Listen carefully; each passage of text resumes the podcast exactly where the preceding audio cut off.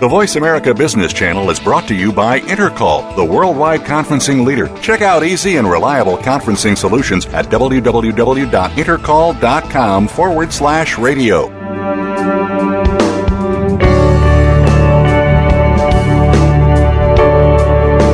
My guest today on In Discussion in this two part series, David Icke. He was born April the 29th, 1952, is an English writer and public speaker, best known for his views on what he calls who and what is really controlling the world. Considered by many as the most controversial speaker and author in the world, he's now written 18 books explaining his theories, dubbed New Age conspiracism, and has attracted a substantial following across the political spectrum. His 533 page The Biggest Secret, published in 1999, has been called The Conspiracy theorist Rosetta Stone. He was a well known BBC television sports presenter and spokesperson for the Green Party when he had an encounter in 1990 with a psychic who told him that he was a healer placed on this planet for a purpose. In April 1991, he announced on the popular BBC's Terry Wogan show that he was the Son of God and predicted that the world would soon be devastated by tidal waves and earthquakes. The show was to change his life, turning him practically overnight from a respected household name into an object of public ridicule. He continues, nevertheless, to develop his ideas, and in four books published over seven years, sets out a moral and political worldview that combines New Age spiritualism with a passionate denunciation of what he sees as totalitarian trends in the modern world. He once stated, I know that you are part of me and I am part of you, because we are all aspects of the same infinite consciousness that we call God and creation. Many have dubbed Icke as the most controversial speaker on the planet. They used to laugh at him, but now they come in the thousands to hear him speak all over the world.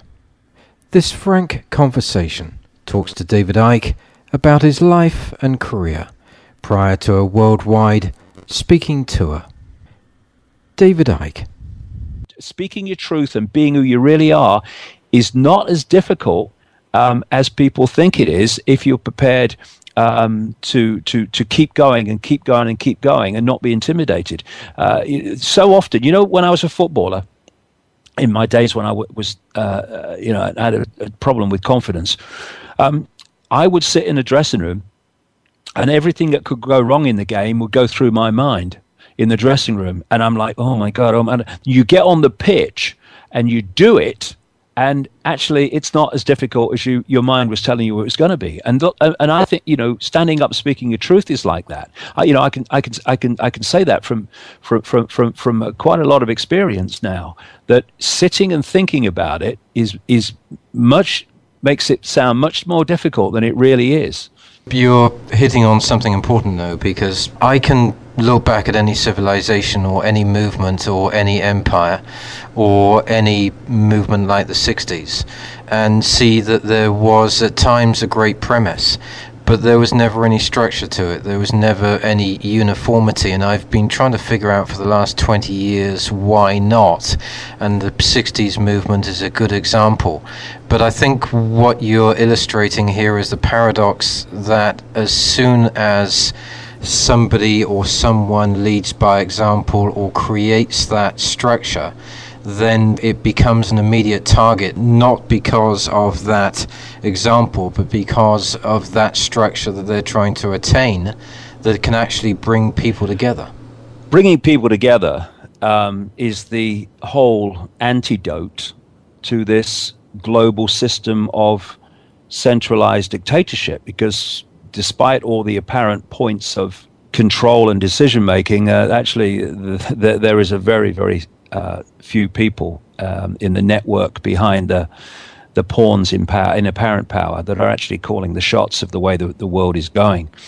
It's, the worst nightmare is, is is people coming together, putting aside the the manufactured fault lines and divisions, divide and rule devices of religion and politics and income bracket and um, breeding and all this stuff uh, that, that divides and rules us and, and, and thinks puts us apart from from each other.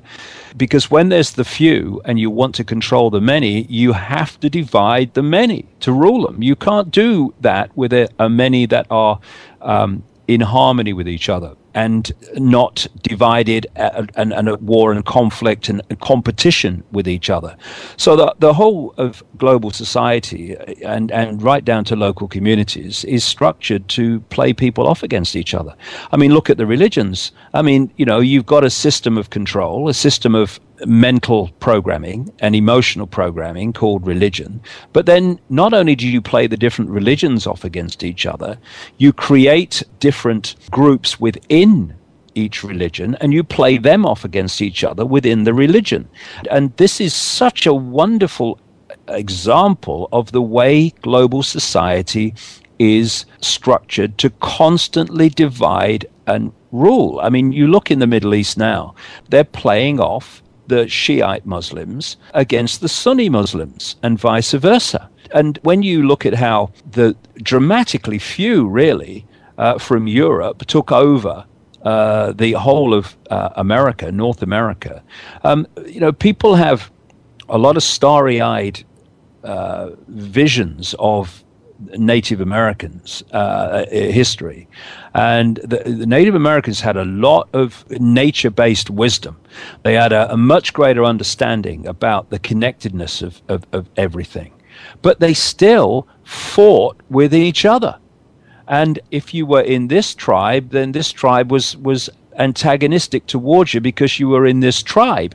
So that divide and rule made it much easier for the Europeans uh, to, to come in and take over than if there was a uniform, in harmony, uh, resistance to that. And, you know, I see this tribal mentality which is which is used mercilessly to divide and rule in all areas of society. Um, for instance, you, you, you, you go to a soccer match in Britain and say there's a team playing in blue and white playing a team in red and white. Okay, at the moment you're a neutral, or, or you appear to be neutral. You're not uh, displaying your tribe. But you go to the, the, the, the, guy outside the ground that sells the colored scarves and the hats for different the different clubs, and you buy a red and white scarf and a red and white hat, now you're displaying your, the tribe you're in. Now, often the, the people from the other tribe, the, the, the supporters of the team that the red and whites are playing, see you differently. And the people who, who are supporting the red and white team now see you differently. Now you're one of us. You're one of you're one of them. You know, uh, uh, not one of them. And and you see this tribal mentality. And you'll you'll remember him, David. There was um, an anthropologist um, in in Britain who wrote a book. Um, he, he used to uh, front up a, a children's uh, television program uh, called Zoo Time about animals. Desmond Morris.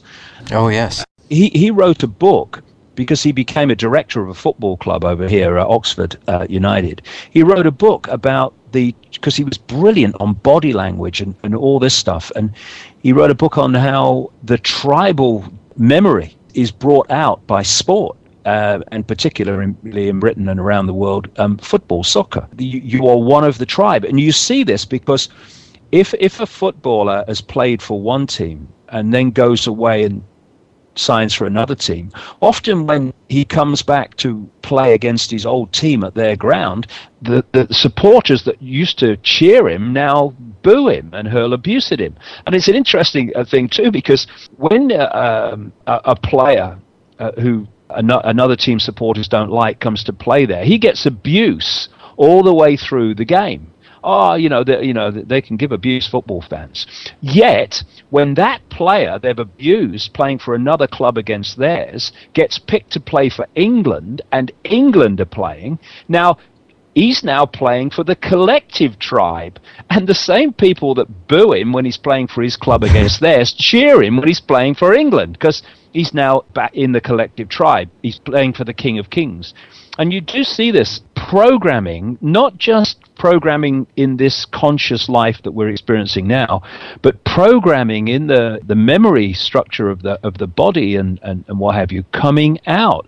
And and if you understand this, and it's very clear to me after 21 years of researching this that at the core of this global control system beyond politicians, beyond the people you see uh, in in daily life appearing to control the system. When you get into the spider at the center of this web, you're dealing with people who have a very advanced understanding of how our reality works, how we interact with it, and how you can trigger people to react in a way that suits your agenda. And it's happening all the time you know, it's like we are consciousness. Consciousness is all possibility. It can go anywhere. It can see all possibilities. The more you open to consciousness, the more possibilities you can see. That's not what the state of observation perception they want the the people in because they're they're not controllable but the body i call it the body computer is a I call it a it's a biological computer. It, it, doesn't just react to data; it assesses data and makes decisions on it, which is what the immune system's doing all the time. But it's programmable, and these people know how to program it. So if you get pulled, and that's what the system wants to do, if you get pulled into only body uh, body consciousness as you might call it body mind then you become very very much easier to program so that you react according to, to, to program. I'm sitting here now in front of a computer and it's programmed so that when I do certain things and press enter, it's going to react in a certain way. It's not going to react in another way unless it's malfunctioning. Uh, before I press enter, I know how it's going to react. And that's to a very large extent how this network of manipulation at its core, not, not your Obamas and your Camerons and your your Clintons. They're just they're just uh, you know here today, gone tomorrow. Front people, and at the core, they know that if they put certain data in, i.e., certain situations are created in the world, then they can get vast numbers of people to react in the same way and in a very predictable way. In order to eliminate all of those problems. And I think that this is clearly going to occur anyway, whether people like it or not. Politics, religion, media has to be completely shelved to take people out of that manipulation. And with that, the financial system too. It appears we are clearly going through a gap into an epoch, certainly not an epoch that we've ever seen before. Uh, so, in that event, if all of those vehicles disappear, is that not the only way that people around the world are going to be disconnected from that manipulation that creates this huge uh, frailty of reaction, exaggeration, and everything else that comes with it? I, I think there's a, there's a great great deal of truth in that. I think that you know it, it, if you try to grow something in a field where it's covered with weeds or covered with other things growing, well, you're not going to do it, are you? Uh, in so many ways, the system is there to resist any challenge to the system. So the system has to come down. And you, you, the way, see, the thing is, there's so many different levels to see this from, and they're all kind of true. I mean, we need to embrace the paradox that apparent paradoxes can be both true depending on what point you're observing them from, or where you're observing them from, or angle you're observing them from. So when I look at my own life in the early 1990s, and I observed this happening to so many other people around the world, happening more and more. We are an electromagnetic field, basically, on one level. And that electromagnetic field, some people call it the auric field, whatever, is vibrating to a certain frequency. It's vibrating certain uh, resonant frequencies based on our mental and emotional state. Because we are what we we talk about you know the the the brain works with uh, um, electrical signals and all the rest of it and uh, we are uh, electrical vibrational electromagnetic beings on, on one level and therefore we are able through the emotional and mental vibrational states that we are broadcasting we are creating a certain range or, or pattern of frequencies within our auric field, and that is going out from us. We're broadcasting it. That locks in to fields, other electromagnetic fields, that we call people, places, ways of life, experiences, locations. They're all energy in the end. And we draw them to us based on what we're putting out. This is why when people are in a mental and emotional state that I have no power and the best things in life happen to other people, they do. Be- this is why when, when people are brought up to believe they're always going to be poor, they'll always be poor because they will never access that uh, the, or, or sync with the vibration of abundance. And so when we change, uh, when we go through major or even subtle reassessments of our state of being and our perception and our point of observing self and the world, that is transferred into a different set of locations, people, opportunities, etc., that we draw towards us. And we experience that as the old life, literally, I mean, my life, big time, almost overnight, took one Wogan show, uh, falling apart, everything of the old life collapsing and then slowly but surely, um, the new vibrational broadcast based on the new reassessment of self in the world starts pulling in new people, new places, new locations, new opportunities, and all the rest of it. Where I'm going with this in relation to the uh, point you brought up is that your life appears to fall apart and if you don't keep going with it, you can pull out at that point and go, oh my God, no, give me the security of the old life, even though I didn't want it, uh, I didn't like it. Basically, you re- start to retreat back into the shell. But if you keep going with it, then you realize that actually what's falling apart is the life you didn't want, and a, another one's coming in now. Hey, few challenges, but I like it. Where I'm going with this is I've felt for many, many years, uh, David, that that's precisely the process that we are going through collectively. Collectively, as as we start to uh, change, and, and vast numbers of people are are changing compared with what they where they were before. And I look back 21 years; it's incredible. But the vibrational field of the Earth is changing. It's now beginning to be measured. There is a vibrational change going on, and therefore the world that the old vibrational mental emotional construct or, or, broadcast was holding together is no longer holding it together. And uh, I, I agree with you. It's not a case of is this system coming down or is it not coming down? The question is, how is it going to come down? And how are we going to manage the process of it coming down and moving into something different and something ultimately greater? Because what we're seeing coming down is the prison walls that have held humanity in servitude all this time, not just these generations, but so many before. And we go back again to what I was saying earlier.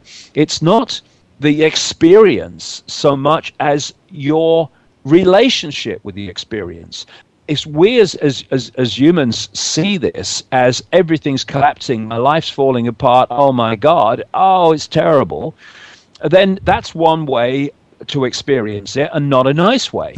But if we say, and this is what I started to experience in myself um, after I started to come to terms in the early 90s with actually what was happening to me.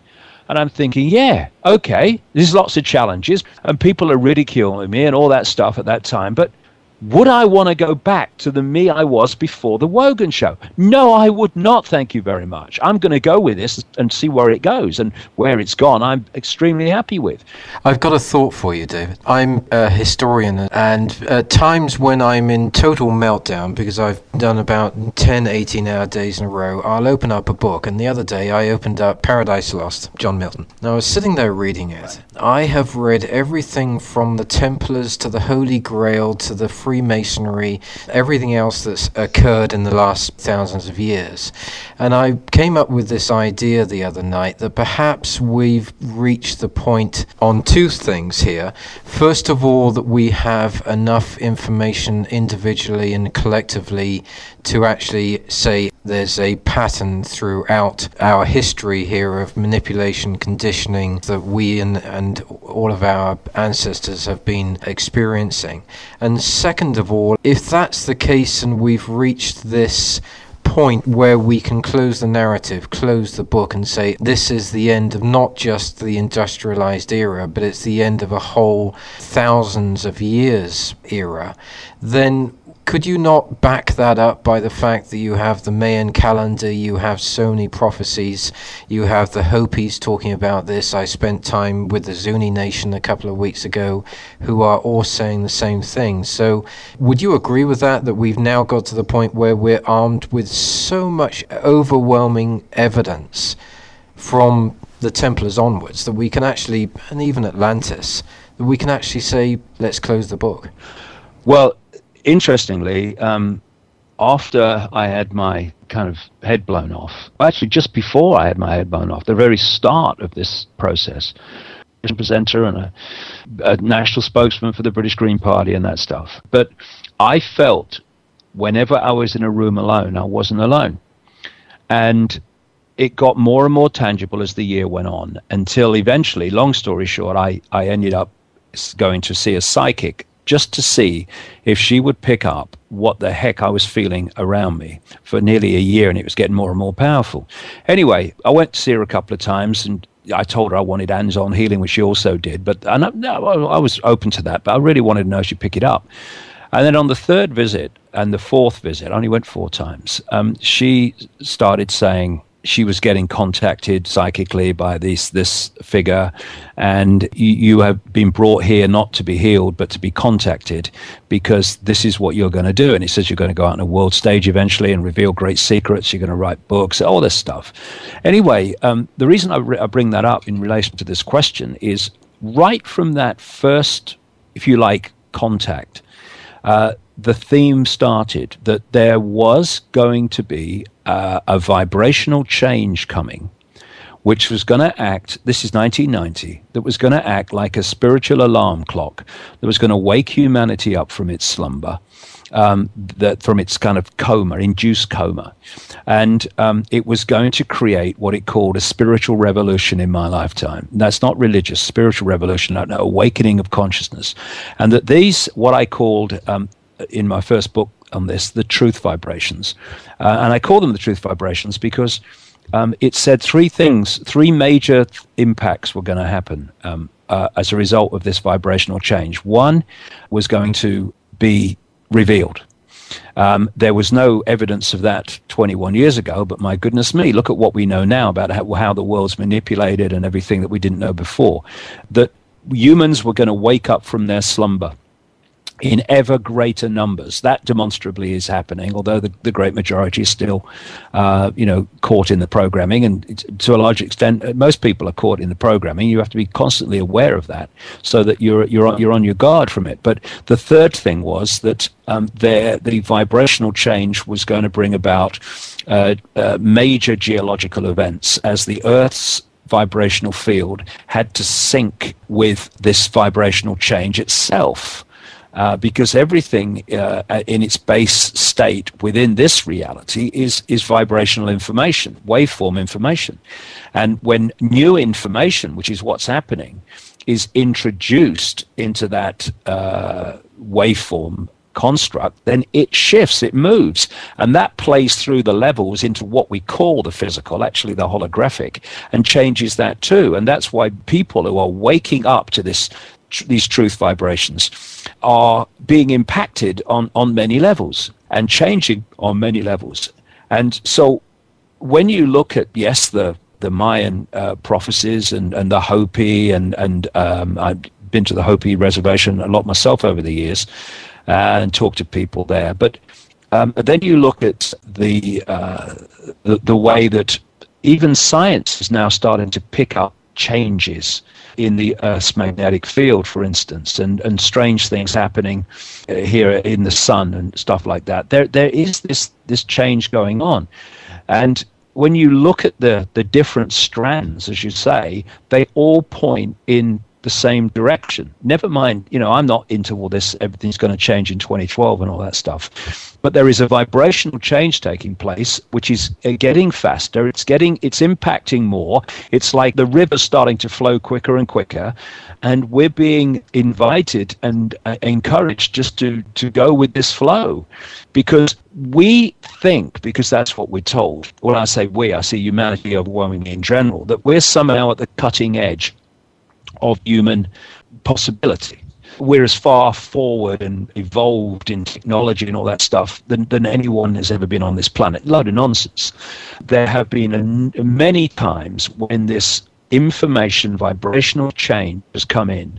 And basically, it's almost like rebooting the computer in many ways.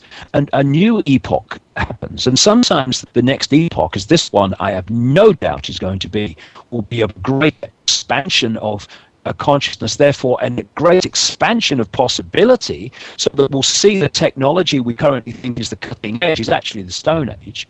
And on other occasions, there is a, an epoch uh, follows which is less expanded than the one before. So it's almost like India, they talk about the yugas, these different eras. Where they have a golden age yuga and the yuga, a period, an epoch of more suppression and, and, and what have you.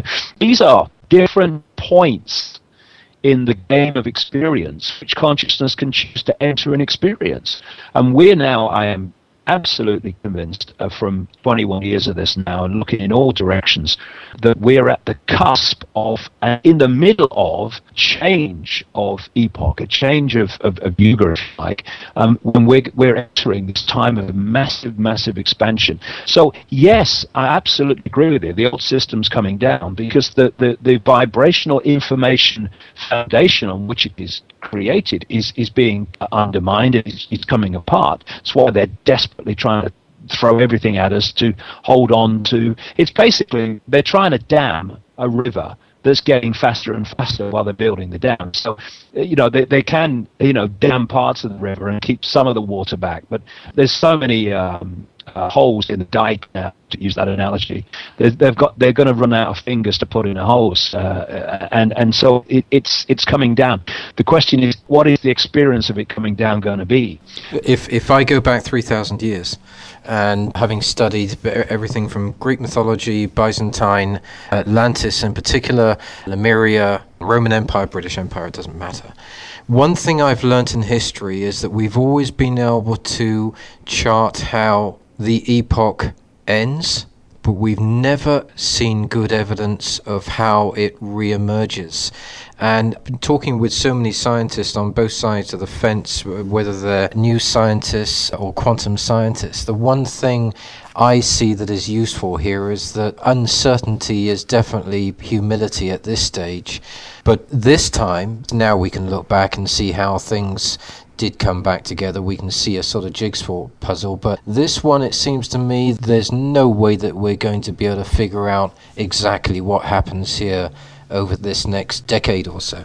That's that's absolutely right. And anyone that claims to, to, to know in any kind of detail is kidding themselves as other people, uh, because to a very large extent, although the theme is there, as I'm saying, th- this is coming down. The era of suppression, control, and imposition is coming to an end.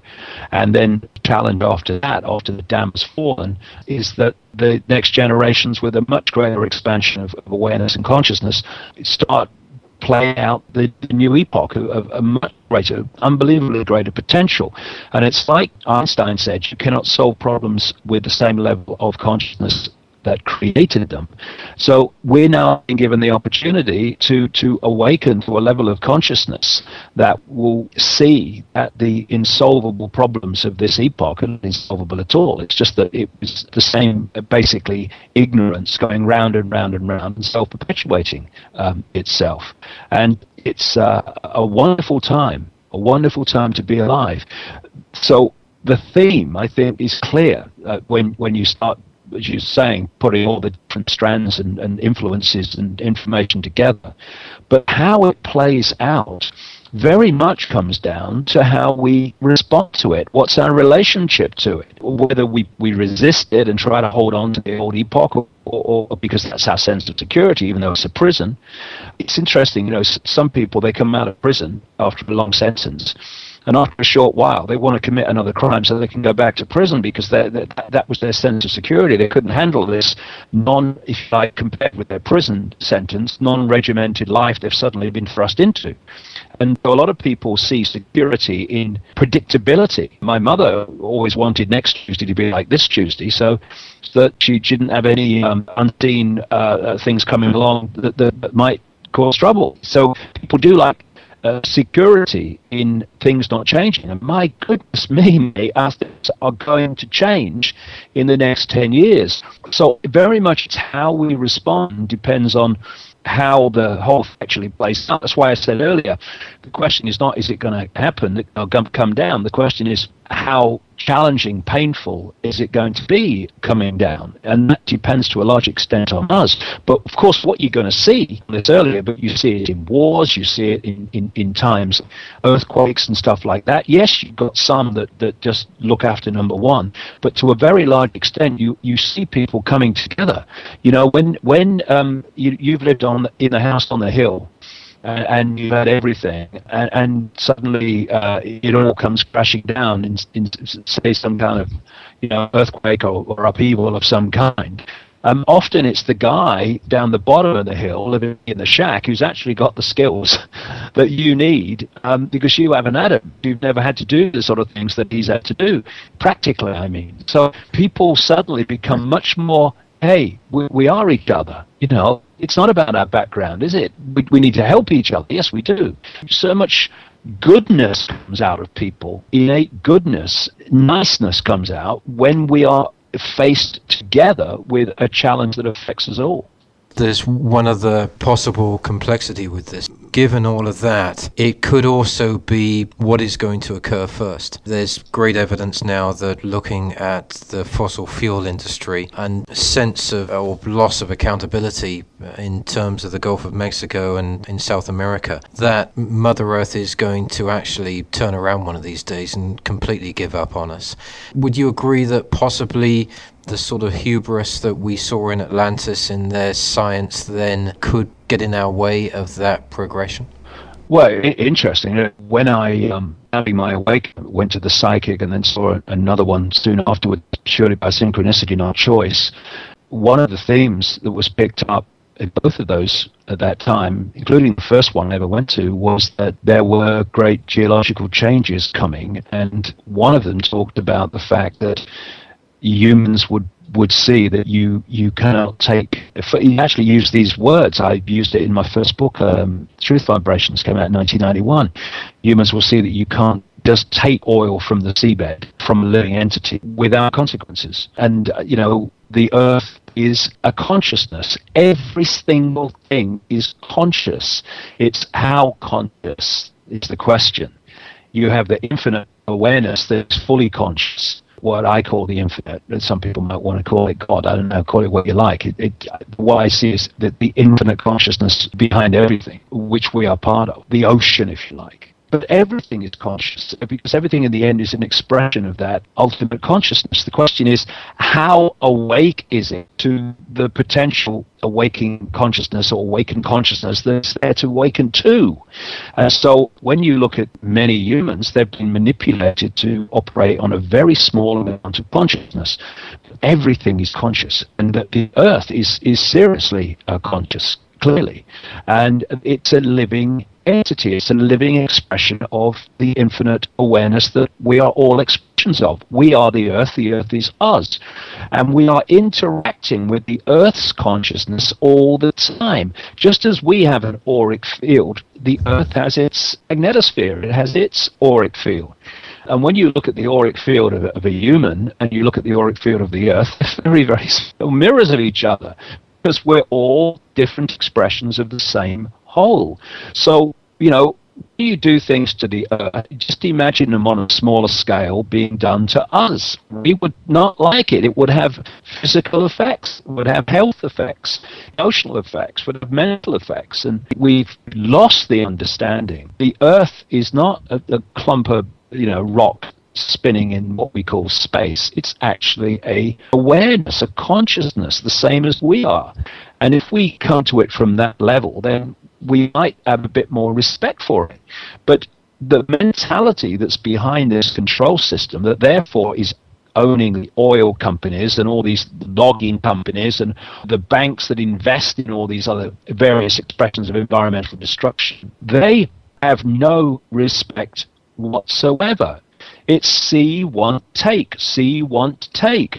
And that Avatar movie, I'm not saying this is what the director was trying to say it was. But what it said to me and symbolizes to me so magnificently is the difference between a consciousness in awareness of its connectedness to all other consciousness and the kind of mentality that we've had hijack this world of ours a long time ago and then program humanity to think like it does, to serve it and become slaves of it. When you look at the blue people in the Avatar movie, they were connected to everything on that the moon uh, they lived on, Pandora Moon, they call it.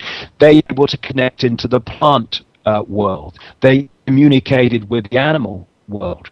They had the ability to telepathically communicate with each other. They were in awareness of the whole, the fabric, the interconnected fabric of life. And therefore, they lived with a respect for their fellow expressions of that whole the trees, the plants, the animals, everything. And then, in because there were resources worth money on this, this moon, in came, symbolized by the American military in the movie, in came the mentality, the left brain, emotionless, lack of empathy. I want, I have the strength, so I will take. I have the strength, so I will impose my will upon. Uh, came in, in in in the form of the American military, and they uh, tried uh, take the resources by force and had no respect for destroying the world of, of these blue people in doing so. That is the mentality that controls our world and has done for a long time and sought to turn humanity in general into the world and perceive the world in the same way. So it's created in humanity collective expression of itself, which is I must compete. For me to win, I must make sure someone else must lose, and on and on it goes. I, if I if I get a position of strength, I will use that strength to have my impose my will upon those of lesser strength. They have transferred their mind into the human mind, and what people are, are now awakening from that are starting to see is something of what the blue people in the Avatar movie could see and was their way of life. And that, when this manifestation, this Stone Age, primitive manifestation of that mentality of control and power over comes down, and we are in the period where it's coming down, then what's going to replace it is an awareness where we are going to have amazing abilities to manifest and create in harmony with the earth, not at war with it. And if and, and if we would only tap into the knowledge and the wisdom and potential and, and uh, awareness of the the planet we are part of, then we can we can also work in harmony with the planet, have fantastic uh, lives in harmony without destroying that which we live on. I was going to move on to that right brain, left brain thinking, the third eye vision. Is that left brain, right brain theory overused in any way, or how do you see that? Is it essentially talking about a singularity in the universe where we have a duality and simply at the end of the day, or when we have traveled through this gap into the epoch, that we'll be able to have the benefit of both sides of the brain and that far greater consciousness?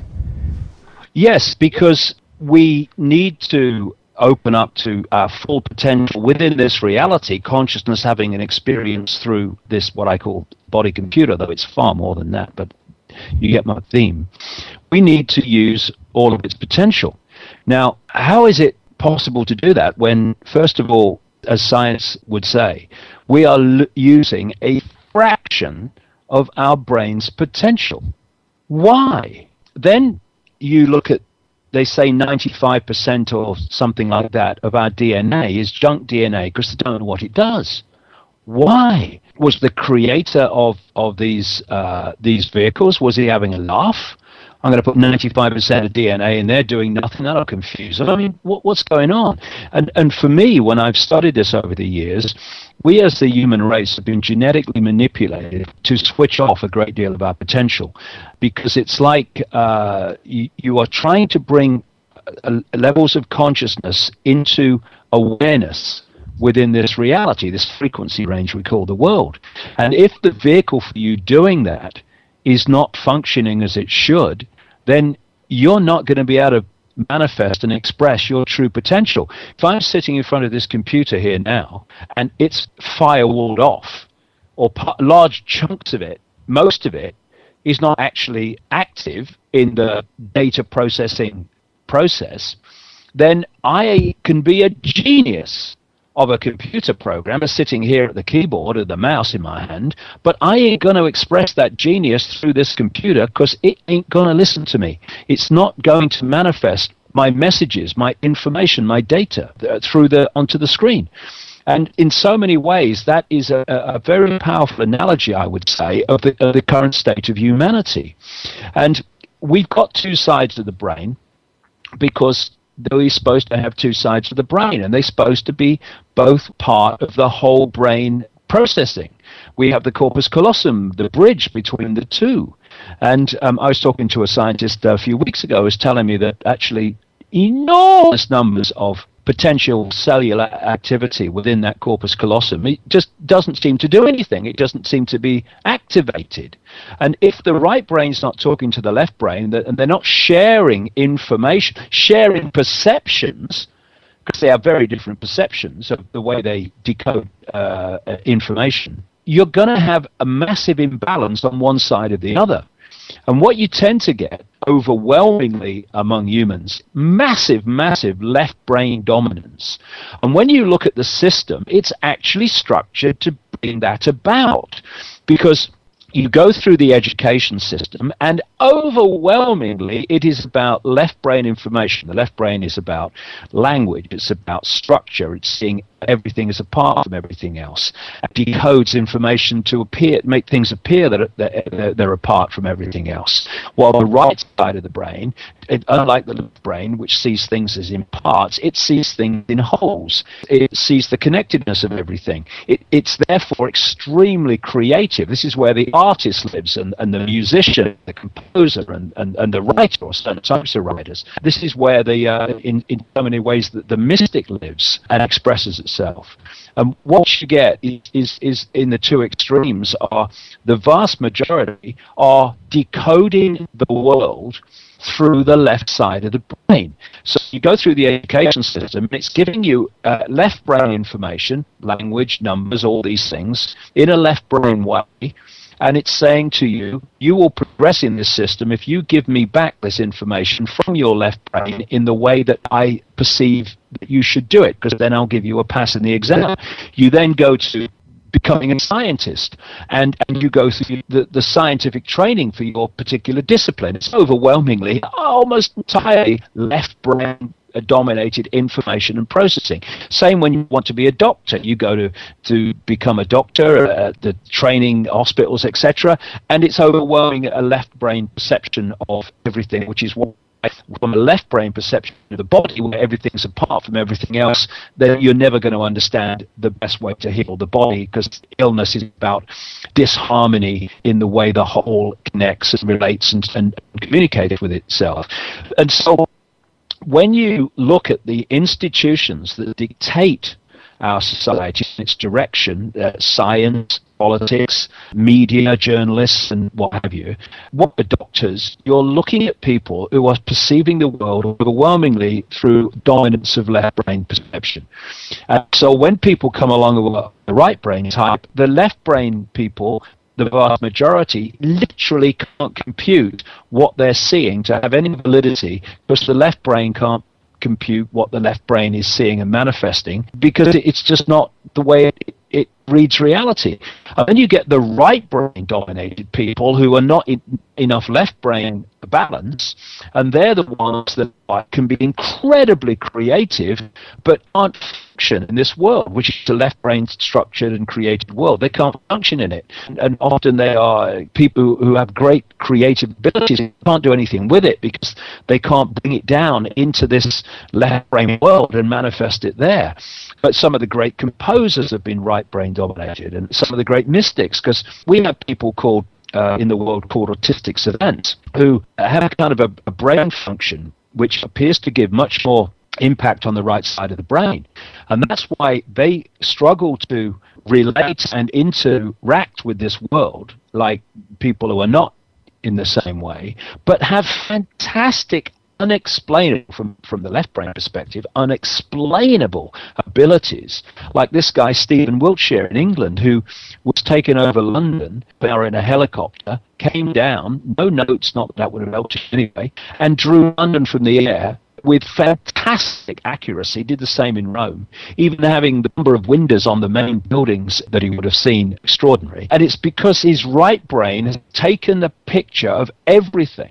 The left brain is going, oh, look, there's a building, there's a road, oh, there's another building, where the right brain's going, boom, gotcha. It's taking picture as a whole. Therefore, when Stephen Wiltshire comes down to draw what he saw, he's drawing from that whole, that whole picture that was taken.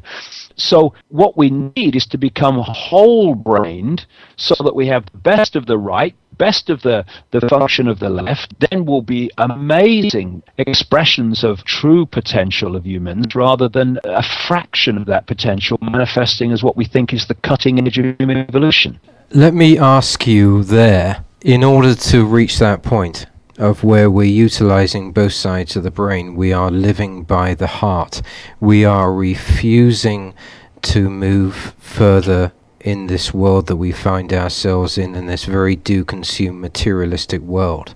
In order to get to that point, it does appear to me, and certainly looking back in history, and it may be with this particular epoch that we should not look back, that it will take some sort of catalytic event to get people to the point where there is absolutely no choice freedom is just another word for nothing left to lose. And there is another expression of that pointing out here that things are put before you that you simply cannot ignore. You know, you, you can no longer talk around it and look the other way and find a bucket of sand because it's there in front of you. You cannot deny it. And amazing experiences coming our way. It's moving and I'm seeing more and more obviously, but it's nothing even yet compared with what's uh, coming. And what you've just mentioned about the heart, though, is very, very important because for me, the, the, the, right side of the brain, particularly, and the heart have a massive connection because, and, and in, in so many ways,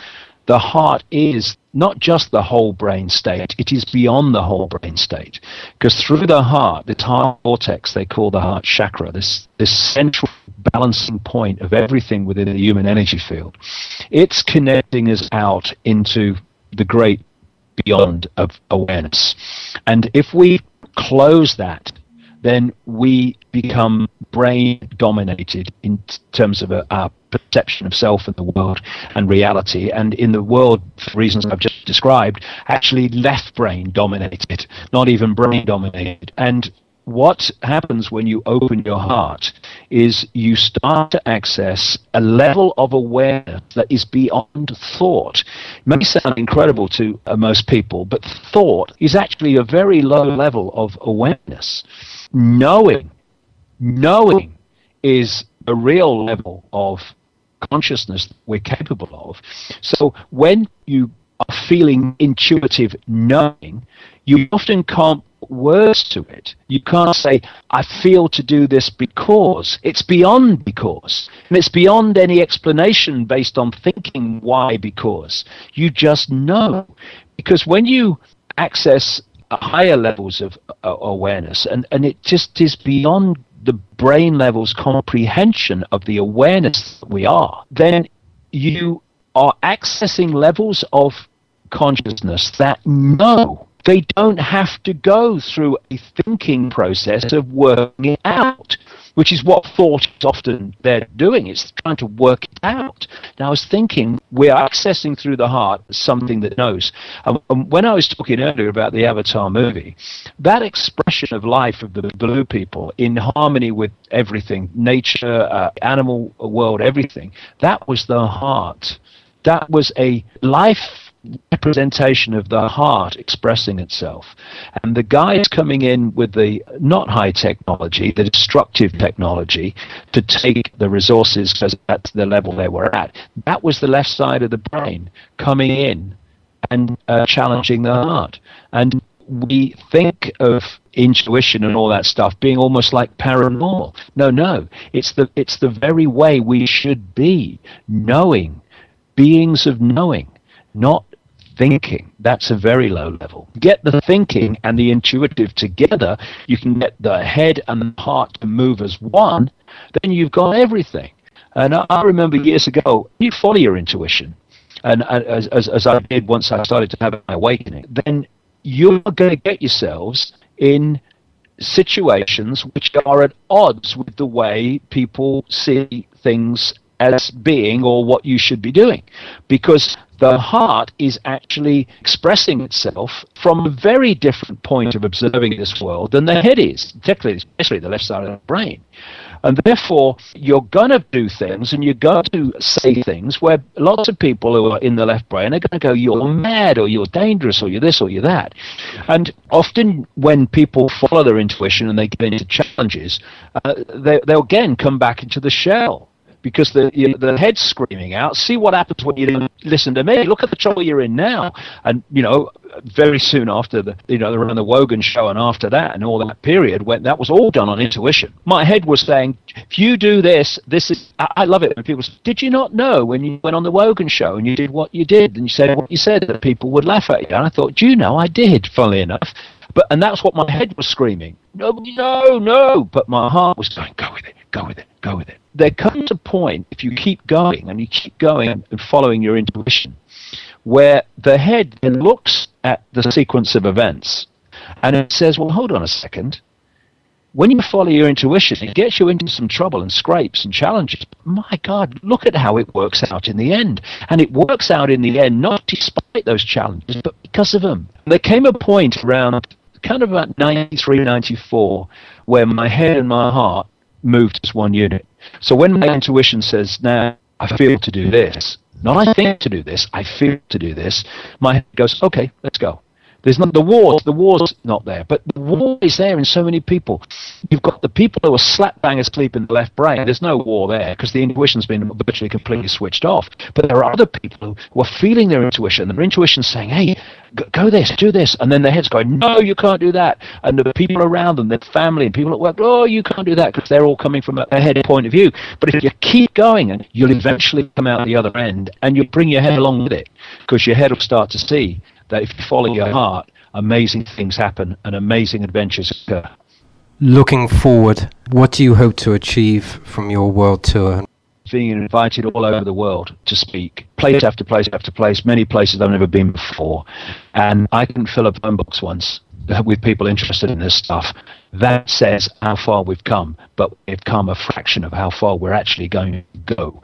The next year, when I go around speaking, will would would be uh, uh, underpin that. I'm going to see more and more people awakening, more and more people interested in this information, and eventually there will come a tipping point when the new awakening will be the dominant reality, and this crazy Stone Age world that we've been living through, thinking it was the cutting edge, we'll look back and go, "Oh my God, we didn't do that, did we?" Great time to be alive.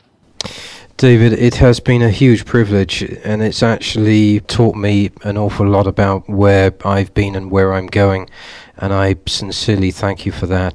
I do wish you well with the world tour, David, and I certainly hope that we can share more time together in the future. I tell you what, it's very interesting, very stimulating. And for our listeners, I do hope that you enjoyed these two programs as much as I and sending special thanks to Gary Brown and the United Kingdom for coordinating these productions. For information on these or any other programs in the series, you can visit davidgibbons.org. Meanwhile, wherever you are in this world, good morning, good afternoon, and good evening.